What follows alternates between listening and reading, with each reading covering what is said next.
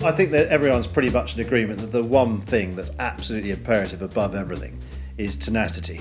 If you've got a wall in front of you, can you get over it? Can you get around it? Can you get underneath it? And if the answer to all of that's no, a lot of people go, Well, I can't get through that wall. But the entrepreneur will say, So I'm going to blow it up. I'm Guy Gillon, one of the co founders and managing partners at Tenzing. We're a private equity firm and we're passionate about the human stories in business.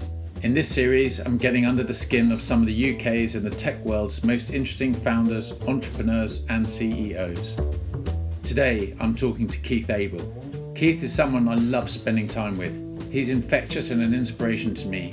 He showed me it was perfectly normal to say sod it to a professional career and take a giant leap into the unknown. He's a failed barrister and a wonderful orator, and, of course, was the founder of the super successful, ahead of its time, fruit and veg box delivery firm Abel and Cole. He sold the business finally in 2012 and is now the major investor and chairman of the wonderfully successful Freddie's Flowers, which has seen customer numbers double in the last 12 months. Over the course of his career, Keith risked it all and had the highest of highs and the lowest of lows. And I'm super excited to share his story and words of wisdom with you. Enjoy.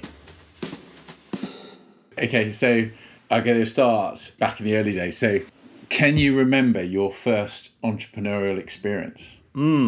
Uh, well, I'm trying to remember if there's anything before that, but I remember when I was about 16, my mum was working as a nurse on the film set at Shepperton Studios. And me and a mate went down there, and uh, they were all parking in a field. And we went and cleaned everyone's cars. I think it was a fiver for the outside and 10 quid for the inside and the out. And they were all absolutely delighted by it, except one American producer who thought I'd done a crap job. I never forget her saying, You haven't cleaned my goddamn car. well, of course, you know, there was the famous fire extinguisher story, which is how my career began. You must have heard this guy. Yeah. So, my sister was 18 and she got a job selling fire extinguishers door to door, and I couldn't believe how much money she was earning. So, I picked up these fire extinguishers and uh, I went and knocked on every single door in Little Chalfont and Chalfont St Peter in Buckinghamshire and said, Do you want to buy a fire extinguisher? And quite remarkably, every single person that opened their door said no. so I said to my sister it was a crap job. And she said, No, no, no, you need to go and get some training. So I went up to London to get some training just around the corner from Bond Street.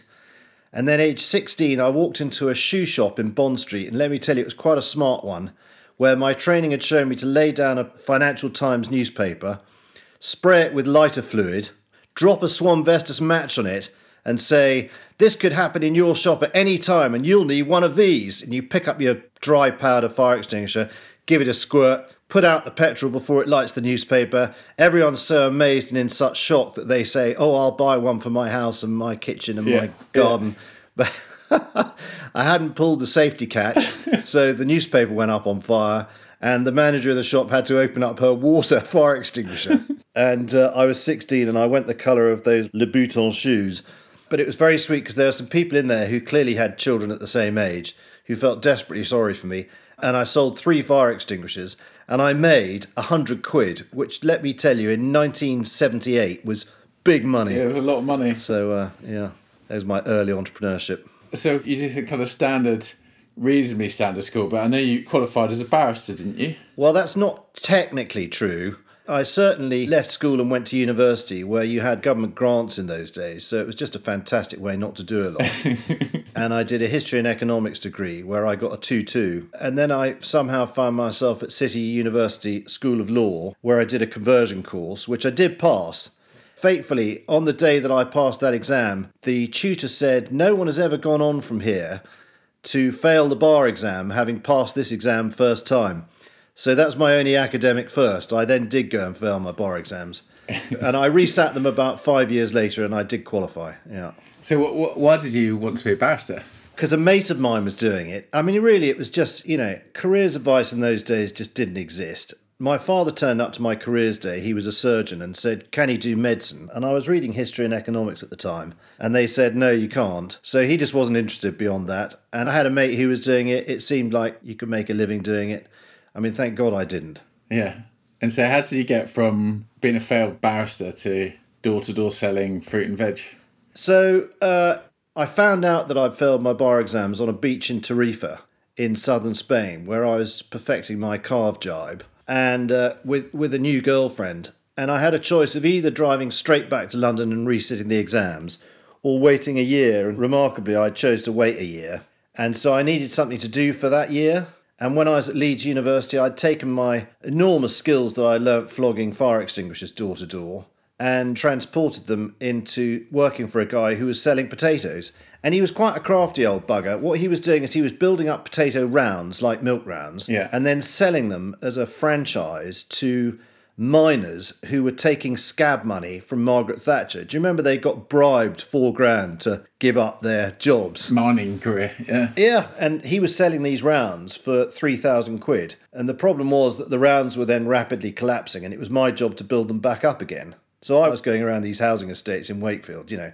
What's some posh twat like you doing wandering around here selling me taties? Why should I buy them off you, you posh git? So I just decided to replicate that, and I literally, it was very straightforward. I started the business, I stole £2,000 of travellers' checks off my eldest brother Yeah. and I bought a ton of potatoes and a van that cost me 300 quid and a set of scales and some plastic bags. And I split the ton of potatoes into 10 pound bags and I went and flogged them in Catford on the door. And the only clever thing I did was I said, I'll be back next week. If you don't want any, leave a note out. And so if they didn't leave a note, you dropped a bag. Yeah, and you next see them when they had 10 bags of potatoes in their kitchen, you know. And they'd always pay you for them. Well, And it all really went from there. so what was the Paul link? How did that evolve to become Abel and Cole? Well, Paul was at the intellectual mecca of the North with me, Leeds University, where he proudly got a third in music and Italian and couldn't get a job and sort of said he'd help me out. And that's really how we started. So by Christmas, we had lorries turning up to our little shed. We were unloading three or four tons a day on our shoulders. And then someone approached us, and he was a guy called Bernard. He was an organic farmer from Dorset. Wow. And he said, Have you ever thought about selling organic potatoes? Oh, right. So they weren't organic, they were just chip potatoes. Oh, ordinary. No, they were just chip potatoes. So he said, "Do you want to sell some organic potatoes?" Well, this was 1989, and you know the only answer to that was, "Well, of course they're bloody organic. They're growing out of the ground." yeah. and he said, "No, they're not." You know, ask the guy how many chemicals he puts on them. So I did actually go down and visit the farm and said, "So what chemicals do you put on here?" And he proudly opened up a shed that looked more like a, you know, viral testing unit. And uh, the next day we went around selling to customers, you know, do you want them with chemicals or without? Right, okay. and explaining on the doorstep what organic was. No one had heard of it. No one had heard of it. You know, Waitrose didn't sell any organic vegetables in 1989. So we were explaining what organic farming was. And the great thing is, people would go, Yeah, great, I'll try them. But what we noticed at the end of our first day selling was that no one asked us what the price was. Right, okay. Now, when we were in ordinary selling potatoes, the first question you get is how much are they? Yeah. No one was interested in the price. They they liked the idea of it. So we were able to make a slightly better margin on the organic potatoes, and we did that for a few months, and then. Um, you know, the customers would say, God, these are really good. You know, have you got any other organic vegetables? So, you know, we phoned up Bernard and we said, Bernard, could you do some other vegetables? And he said, Yeah, I'll throw them all in a box.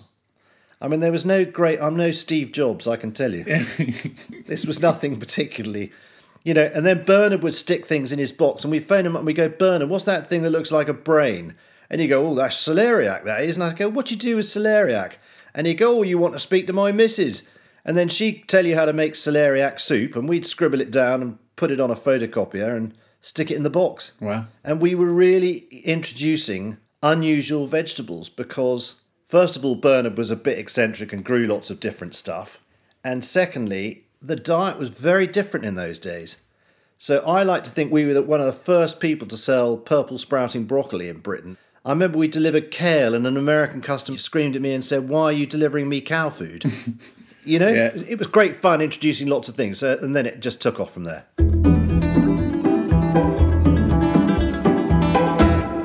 Started off as a year to fill. Yeah. And then you got to the end of that year, and then what happened? Yeah, it wasn't quite as straightforward as that. I mean, basically, after four years, it was pretty exhausting. To give you an idea, Guy, and for younger people listening, I'm going to sound like a hundred, but we didn't have computers. Bill Gates hadn't got out of nappies. A- At one point, we had 5,000 customers uh, in delivery books, with each customer being represented by a piece of paper and that piece of paper would last three months. And at the end of three months, every single customer had to be written up on a new piece of paper with the amount outstanding. And if a customer phoned up to say they were going on holiday, we had to get their address and postcode, look it up in the back of an A to Z, get a grid reference, go to a giant map on the wall, find out which circle their address fell within, Yeah. And that might say Tuesday round seven. We pull round seven Tuesday off the shelf, flick through the hundred customers in that book, find 11 Smith Street, and put a line through saying they didn't want any next week. Yeah. This is like a 25 minute exercise. It was just, I mean, it was mind blowingly complicated before computers. You know, when things started getting computerized, my brother gave me one of the first Microsoft PCs, which had 40 megabytes of memory in it. That was it. Yeah. But it had a, a version of Excel, so you could add things up. But when we started putting our customers onto a database, we'd realised that collecting cash off people was really impossible because they often weren't at home. You had to go around in the evenings.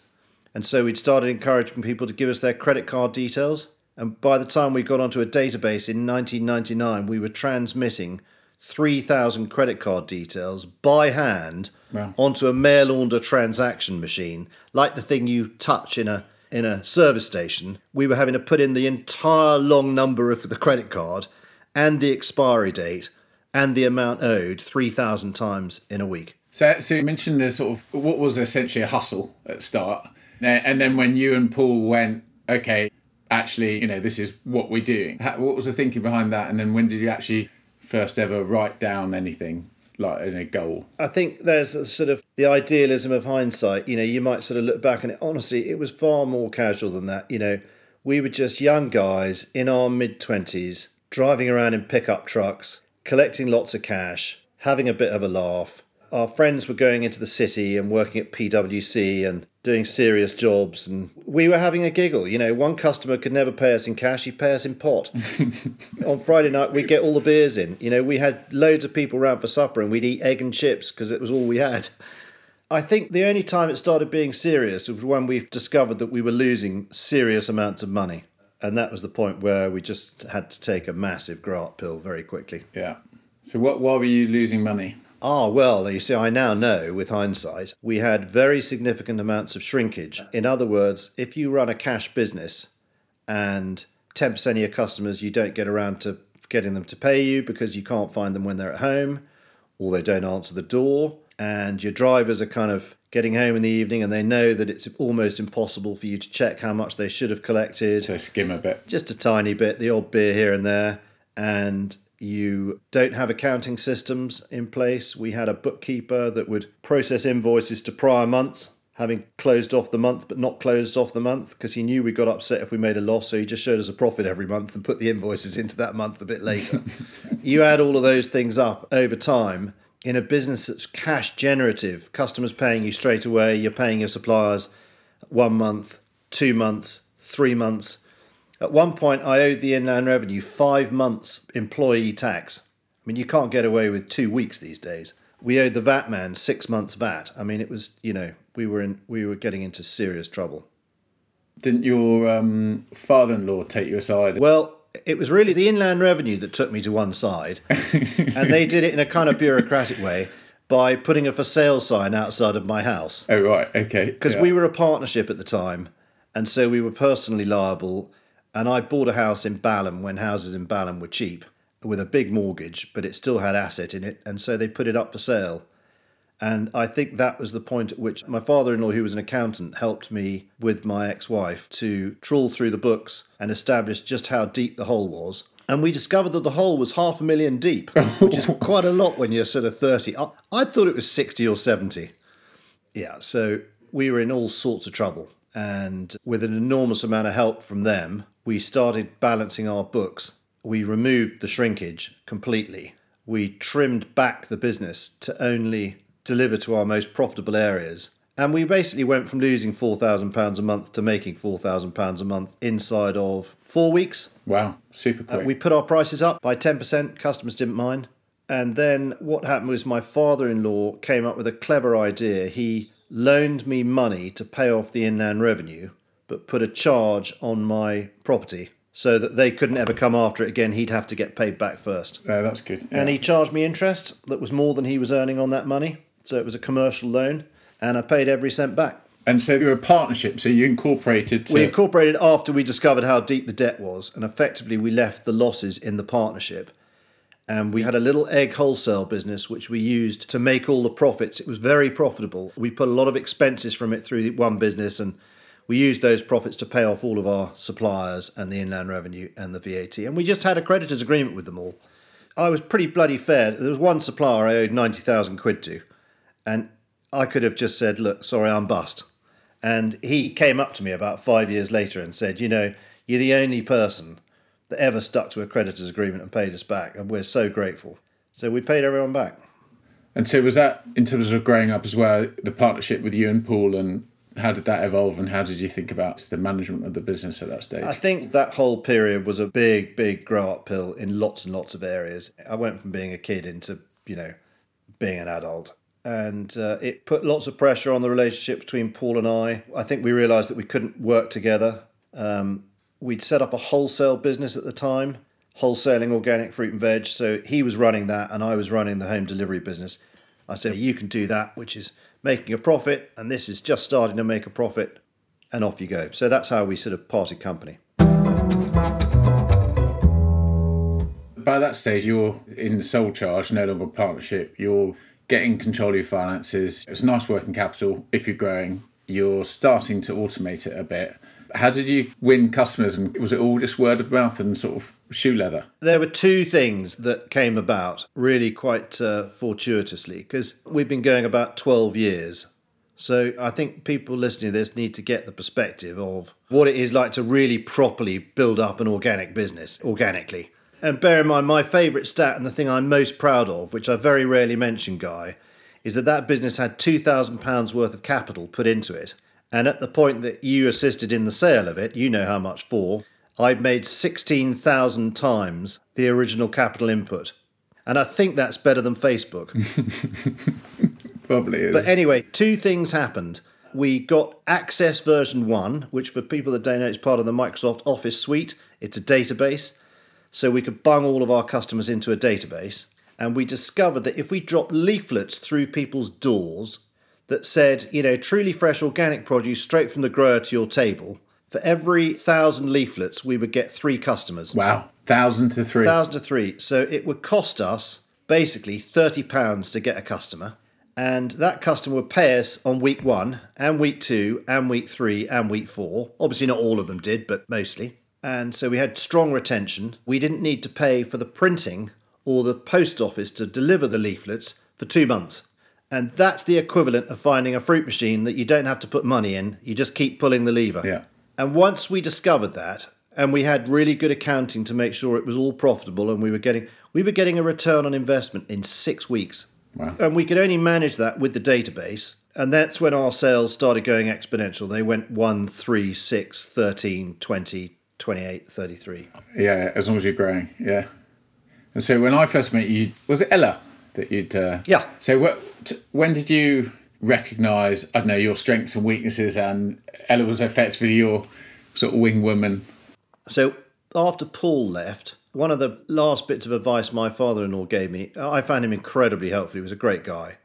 And he effectively was my mentor. The problem was that he worked for Mobil Oil and he was living in Colombia. So it was quite difficult for him to, you know. And he said, You just need a mentor. So I put a note out in my delivery boxes saying, I'd really like someone who's a dab hand at business to give me a hand. I'd really recommend anyone starting a business to do that because it's really fun for them. I enjoy doing it myself now. And so I got a response from a couple of people who mentored me and helped me make big strategic decisions and helped me think strategically. And one of them had a daughter who was just graduating from Oxford with a fantastic degree in PPE, bright as a button, very enthusiastic, very keen on the organic world. And she came to join me in 2003. And we very, very, very quickly realised that we had different skill sets, shall we say, Guy, politely. so basically, she became managing director about a year later. and uh, I just carried on being the clown in the background. Yeah, but the clown in the background that was responsible for the top of the funnel. I, I think I was responsible for the ambition, I was responsible for problem solving, for helping with the business culture and building a team. And we were incredibly fortunate. You know, businesses like this don't grow without a fantastic team behind them. And we were lucky to employ some great people who worked incredibly hard.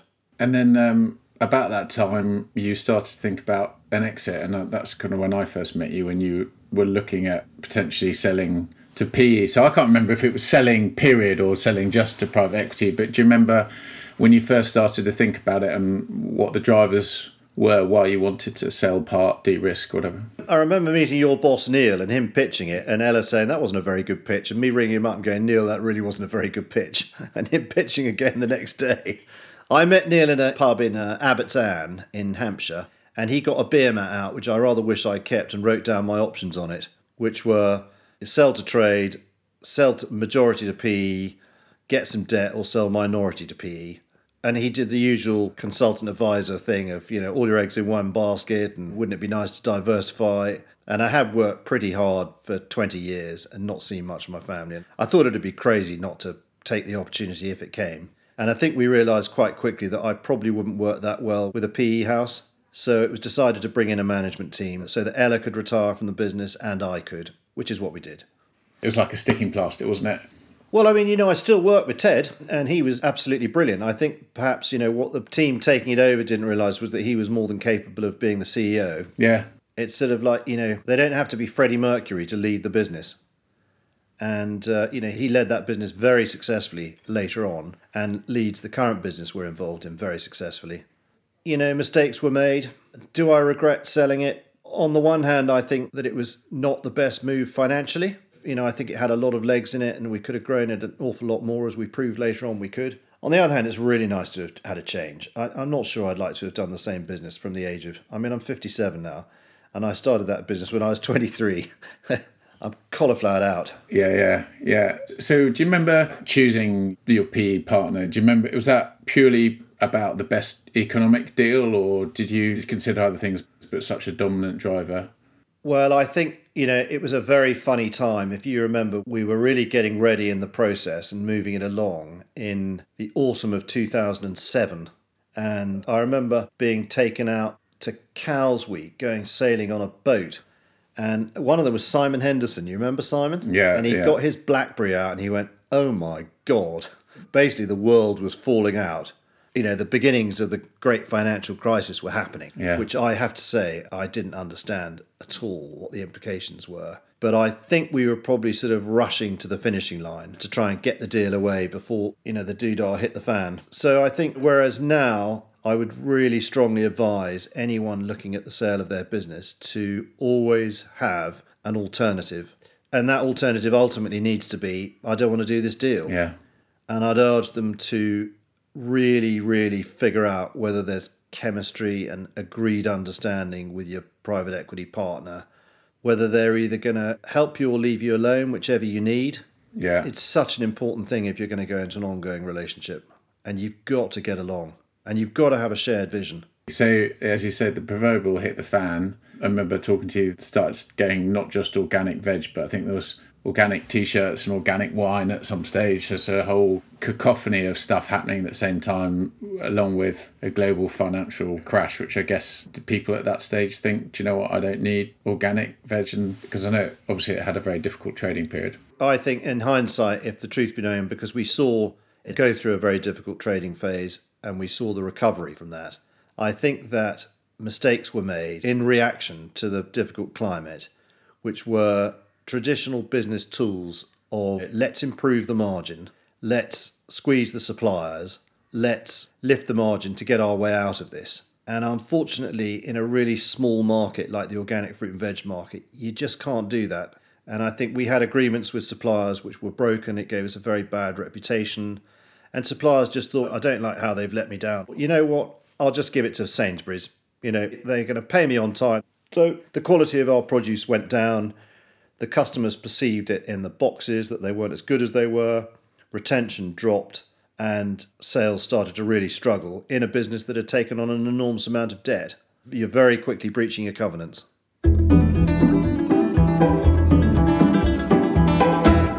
You went back in, I remember talking to you at the time, and it was not an easy decision for you. You were very sort of hesitant about doing so, but ultimately had the courage, I suppose, to take that jump. How did you approach it differently this sort of second time round?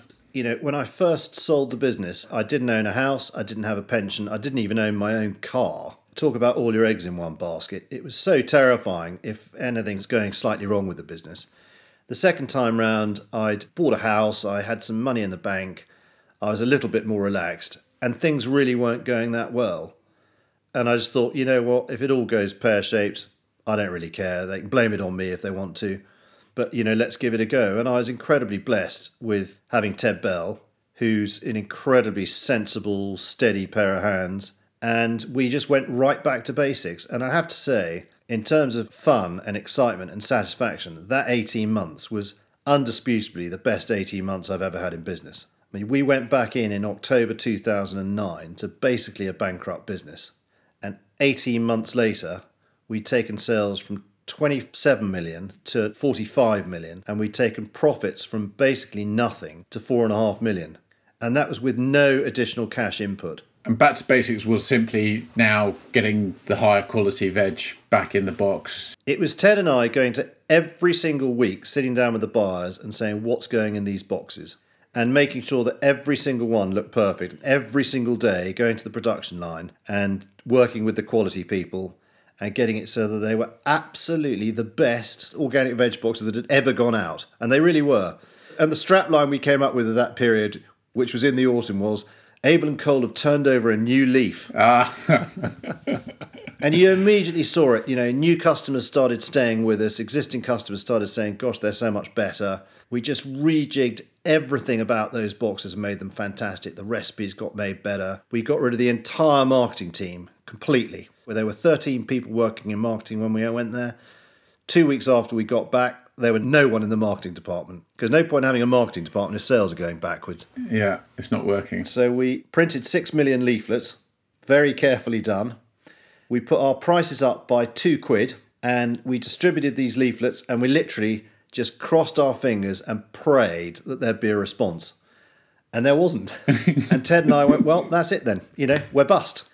And the leaflets were going out on the Monday, and on Tuesday, we hadn't had a single new customer. And I worked so hard on these leaflets, and that was it. That was the last throw of the dice. And it was sort of like, you know, how are we going to wind it down and how are we going to let everyone know? And we should have enough cash to be able to pay most suppliers.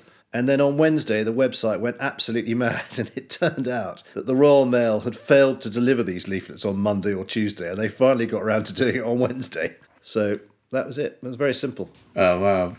I remember, didn't you start employing out of work actors? Was that around that time? So we went right back to basics. We'd started by knocking on people's doors, and we employed a certain Freddie Garland and put him in charge of getting his mates in to knock on doors the criteria I've always said is that you had to have gone to a second rate public school, a non Russell Group university, and got a third, like myself. So we ended up with this, you know, fantastic bunch of people that were going around the streets of Brighton and Oxford and, you know, areas where we knew we could do better, but we didn't have the marketing budget. This is before social media. Yeah. And Freddie built up that team to 60, 70 people. Wow. And did a brilliant job. Carried on working there after we'd sold it. And so, yes, yeah, the second sale, not to open a wound, but I remember there was that call with Amazon. Yeah. That's the near miss, isn't it? How can I put it? They, uh, the bank, bundled us up, you know, a very profitable, fast growing business with a bunch of loss making businesses, put them in a package to sell them to a private equity fund, and sold the business from underneath us, resulting in us making nothing out of it. You know, what was one of the great turnarounds of the year and at that point we'd had to turn away Amazon. And they were thinking of getting into home delivery of yeah, whole, you know, organic food. Yeah, yeah. I think they ended up buying one of our slightly larger competitors. So you ended up selling out to Jackson's. We ended up with a very happy sale to William Jackson Food Group, who are a great family-run business. It's in very safe hands. Happy days for everyone concerned. And so you took some time out then. I think a spiritual couple of years. Yep. Yep. Basically, you've worked out Ted makes you you know, the two plus two equals five. Yep. And you and Ted were looking at some really interesting branded paint businesses and all sorts of. Oh, we looked at a shoe business. We looked at a children's shoe business, and the one we got very close to was Denby China, but thank goodness we didn't. It's not our forte. You were sort of interested in repositioning a branded consumer business. That was kind of what. Yeah, and I think you know we'd just done a big turnaround in one business, and we thought we were you know king of the castle, and we could do it to another business. Yeah, you know. Yeah, but it didn't work out like that. So No. you caught up with Freddie again. What? Freddie rang me up in uh, September 2014 in his usual charming way. He said, "Oh Keith, um, I don't know if you know, but my mum and dad were florists, and I've got this idea. What do you think if we put some flowers in a box and did what you did with fruit and veg boxes?" And I said, "That is genius."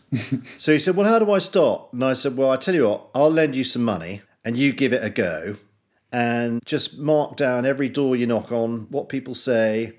How many of them buy from you, and keep a record of it all. So uh, I went to the lawyers and I said, "Could you draft this agreement for me to lend Freddie fifteen thousand pounds?" I think, well, maybe it was ten. No, it was ten, and they came back with a fee quote of eleven.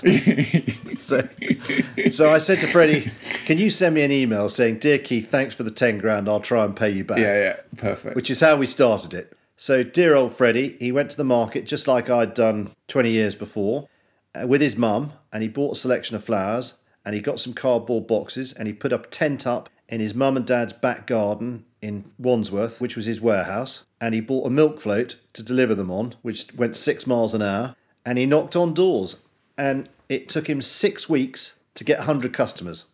And over that six weeks, Ted and I went round there, got up early in the morning a couple of times, went and picked up the flowers. We got photographs of us all in the little tent together making them. And as we'd asked, he kept a record of absolutely every bit of data, just on scraps of paper. Yeah. And Ted and I crunched it all into models.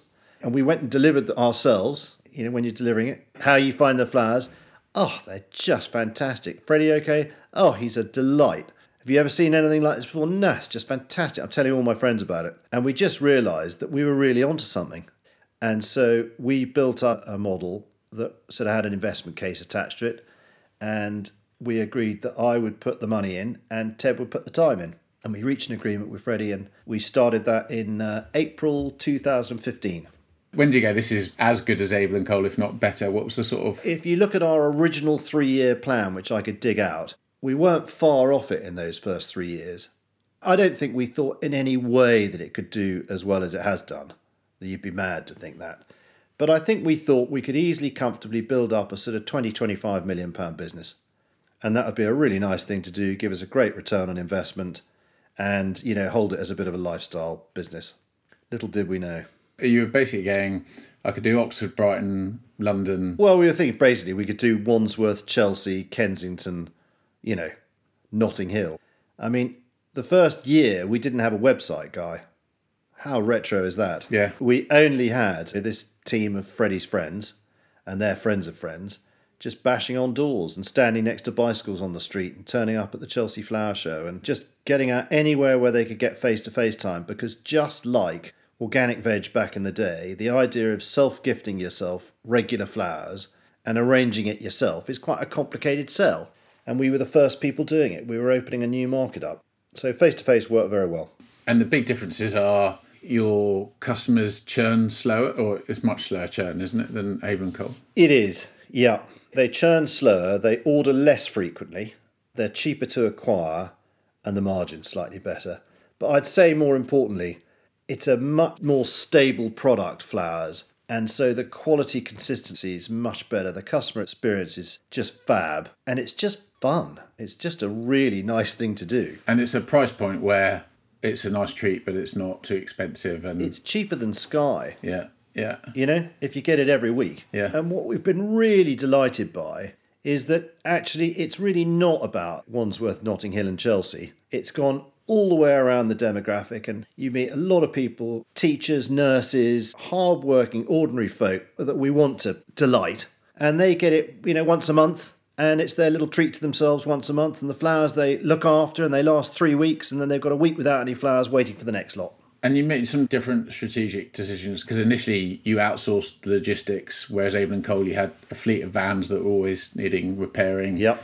Yeah, Abel and Cole you could pick and choose, and Freddie's Flowers you got what you're given. You've kept it super super simple. We have, and I think that's the right thing. You know, if we can come up with a really fabulous arrangement each week, I think if we were coming up with three or four, it would just complicate things. So we stuck with one. We do have exclusions for lilies because there's a population of people who are concerned about the welfare of their cats. I'm not sure the efficacy of that, but we don't want to scare people. And there's some rumours that pollen off lilies can harm cats, so we do a cat box. Otherwise, there are no amendments allowed at all. We did outsource logistics. We've now bought about half of it in house on our electrical bicycle fleet. We did outsource our production, but that didn't work, so we bought that in house. You know, otherwise, it's been pretty similar. And as a marketing guru, you're now a social media influencer. So you've stopped leaflets, or maybe you still do, but the big thing is the social media. Yeah, so I mean, before lockdown, we were probably half and half social media and face to face. And sadly, the lockdown ended face to face. And we decided to double down, and all the budget that we had for these 75 salesmen, we threw into social media at a time when essentially Facebook, Instagram advertising was quite cheap. So our CPAs came plummeting down, our cost to customers. And I think what we've learned is that you need to get to a certain volume of spend with the big tech companies before their algorithms really kick in. And so, in other words, it's sort of like the more you spend, the better the results are, has been our experience. Last week, we had our record ever week for new customer acquisitions. What does that look like? That was approximately 12,500 customers in the UK and 2,500 in Germany. Wow. And how long do you know till that customer with you for a long time? What's the fall off rate? So we know that the payback's around about four months at the moment, four to six months. right, yeah. And once you've got them for that long, they're with you for a much longer period of time. It's a standard sort of retention curve of uh, a subscription business where you've got a steep drop at the start. Often, you know, people who just in for the special offer. But if you can get them to three months, then it's a very stable, reliable customer base. And so COVID's been, I guess, there's a bit of consumer behaviour compounded with it. You sort of throwing everything into social media and that really working. There's definitely a change in mentality. A lot of people are working at home. I think that's going to go on. I think the new normal is that you know people will probably go to the office two or three days a week and work at home two or three days a week. And the money they were spending on prep, they're spending on making their house a bit nicer. And we see hundreds of people with their flowers in their home office when they're posting their photographs. So we've definitely benefited from that. And you've kept the business private, but you did a bond offering earlier in the year. Yeah, we did. We did. It was a really nice way of getting customers to join in with the success. And we're very confident about the stability of the business because it's spread across over 130,000 customers now. And it's very carefully managed and cash is very carefully looked after. And we realised that if we wanted to expand into Europe, we need some additional funding. And we didn't really want to go out to look for funding at that time because we knew the first question people would say is, well, how do you know it's going to work in Europe? Now, we knew it was going to, so we thought, well, why don't we prove it works in Europe with a small raise and then we'll be in a position to do a bigger raise if necessary. So we asked our customers, we put together a document, we said, this is what we're doing. We'll either pay you 7.5% interest if you get flowers for your bond or 5% if it's cash. And it was very popular. I think we raised nearly 4.5 million and we did that inside of two and a half months. And I think for businesses out there with large customer bases, it's a great way to get cash. Engages the customers, they're happy, they feel that they've got a good return on their money. I emphasize that you must make sure you've got a safe, stable business to do this. But we did. And that was Germany. So we launched in Germany at the end of November. Logistically, that's not straightforward. So, what did you have? You Uh, that's been very straightforward. We, uh, I mean, I say that we have a, a Dutch supplier who packs the boxes for us. Yeah. So we trained up his team uh, and they pack the boxes for us. So we get great quality control and we distribute through a courier in Germany overnight. We've had a couple of glitches with tech issues where we had to take three weeks off marketing, but where are we now? We're middle of January. And I'd say you could say we started towards the end of November, really. And we are bigger in Germany than we were after four years trading in the UK. so Freddie's flowers in five years' time. What's the medium term vision for the business? I business? really need to get my white cat out and start stroking it. you take over the world. We're very ambitious.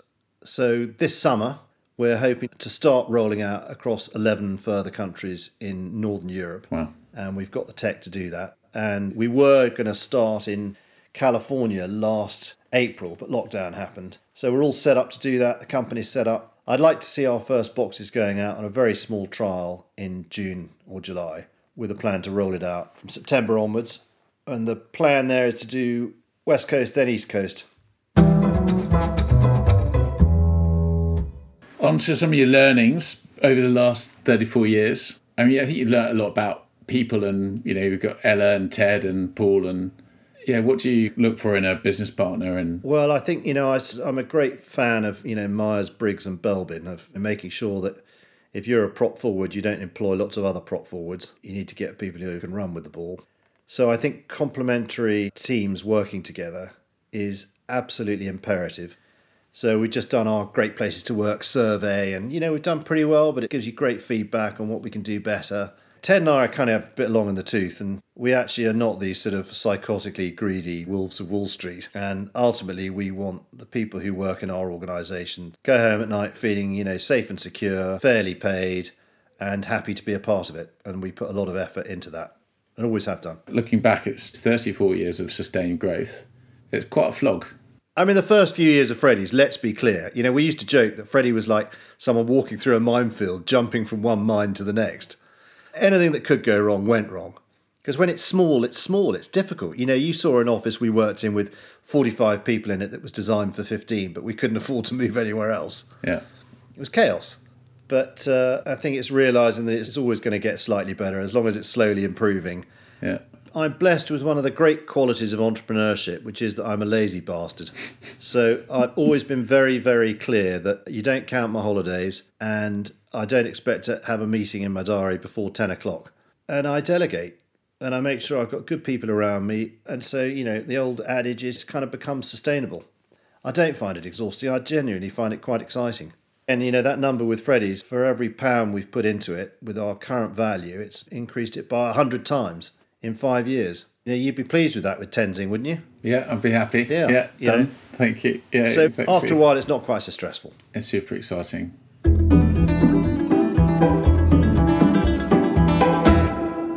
So I was going to ask you a few quick fire questions, if that's all right, just to wrap up. Your favourite book that you sort of turn to, or that you've enjoyed, or lean on? Well, I mean, whenever anyone joins me, I'm afraid I'm a right old bore, and I give them Stephen Covey's Seven Habits of Highly Effective People.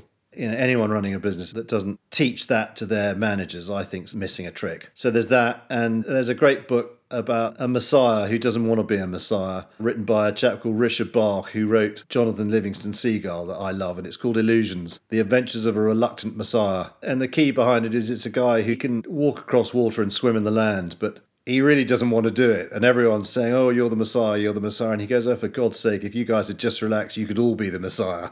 So I rather enjoy that book. That's brilliant. And then, who's the most inspiring or influential person to you, you think, throughout your career? I think I was enormously inspired by my father in law. Without him, I wouldn't be where I am. Very humble guy, very hard working, very methodical, totally understood strategy, just a great guy. Right man, right time as well for you. Yeah. And the most important qualities for a founder, entrepreneur? I think that everyone's pretty much in agreement that the one thing that's absolutely imperative above everything is tenacity.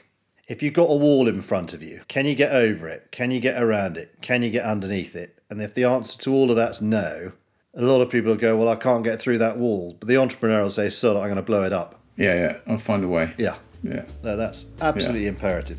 Never give up. Well, brilliant. Keith, it's been an absolute pleasure. I've been wanting to this for a long, long time, and you've not failed to uh, amuse me as ever. A uh, big thank you. You've always been a huge inspiration to me, so I really appreciate you spending the time. Pleasure, Guy.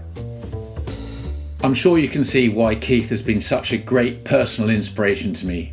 His enthusiasm, energy, and can do attitude are infectious and encourage you to believe in yourself. Despite his sarcasm, he is an amazing and innovative marketeer, inspiring the audiences emotionally, but above all, he is super tenacious.